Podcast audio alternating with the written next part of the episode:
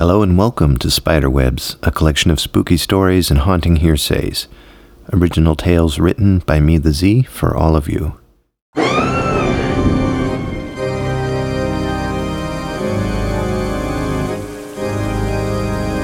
Welcome to the Spiderwebs podcast. Welcome to the Spider Webs podcast. to the Spiderwebs podcast. Do you know your family history? Any secrets you'd like to keep within the confines of your siblings?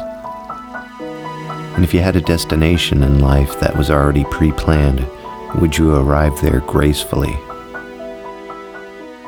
Sometimes it's safe to trust whether it seems logical or not, like in tonight's story titled Painless.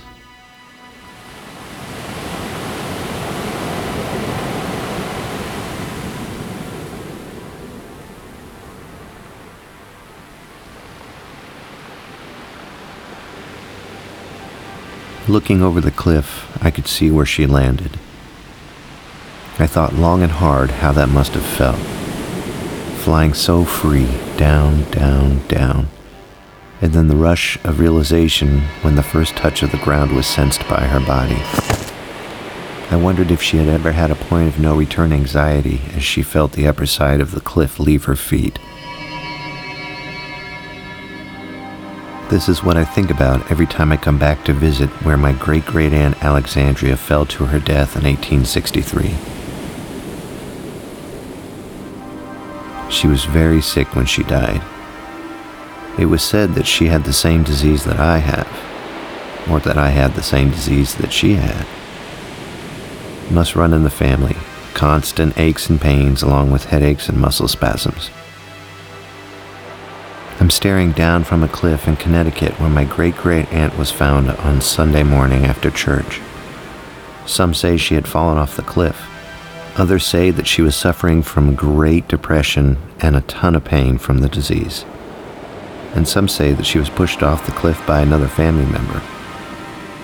Our family does have a history of depression, but we also have a ton of klutzes in our family too but I've never heard of any trials or any other family members from that time period where people were blamed for pushing other people off cliffs.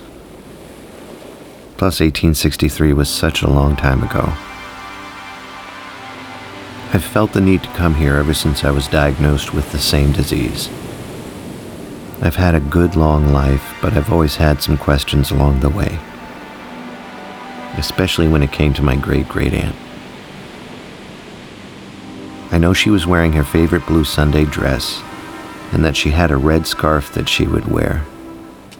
My grandmother knew her best, and she always spoke of that blue dress and how much Anne Alexandria loved to wear it. Made her feel healthy, she said. The red scarf was just the cherry on the cake. I always hike to the top of this cliff every year, mostly to prove to myself that I can still do it, and to pay respects to my great great aunt. I never really knew this person.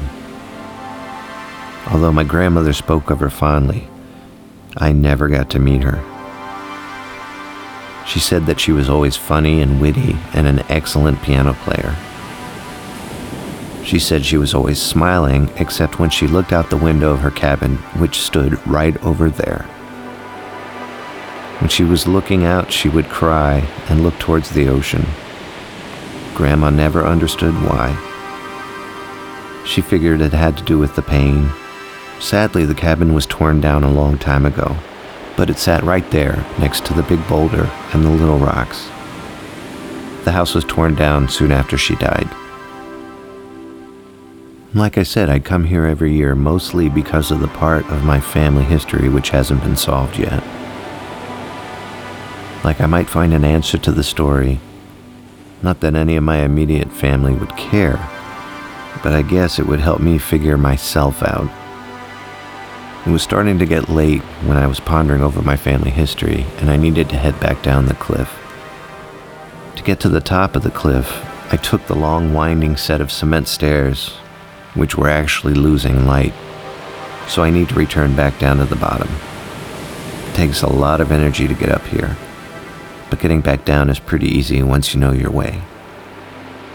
As the light started to dim, I turned to head back down the cement steps. I looked out into the ocean as the tide was picking up. The waves were crashing against the rocks, and it all looked so majestic. I remember a feeling of peace came over me as I went for that fifth step. I looked up to the clouds and I could see a red scarf in the distance dancing in the wind. That made me feel safe. I turned and looked behind me to see a woman in a blue dress with her arms reaching out towards me, and I felt a strong push. And as my feet left the ground, I could feel the wind at my back.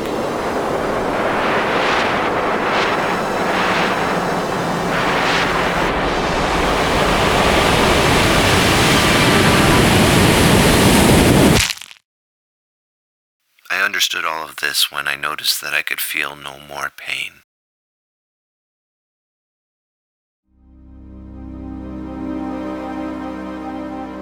Well, I hope this story made you fall head over heels in love with my great great Aunt Alexandria. And I hope those of you who are afraid of heights enjoyed the story. And if you didn't, I at least hope I made you just a little bit uncomfortable. So until next time, have a good night.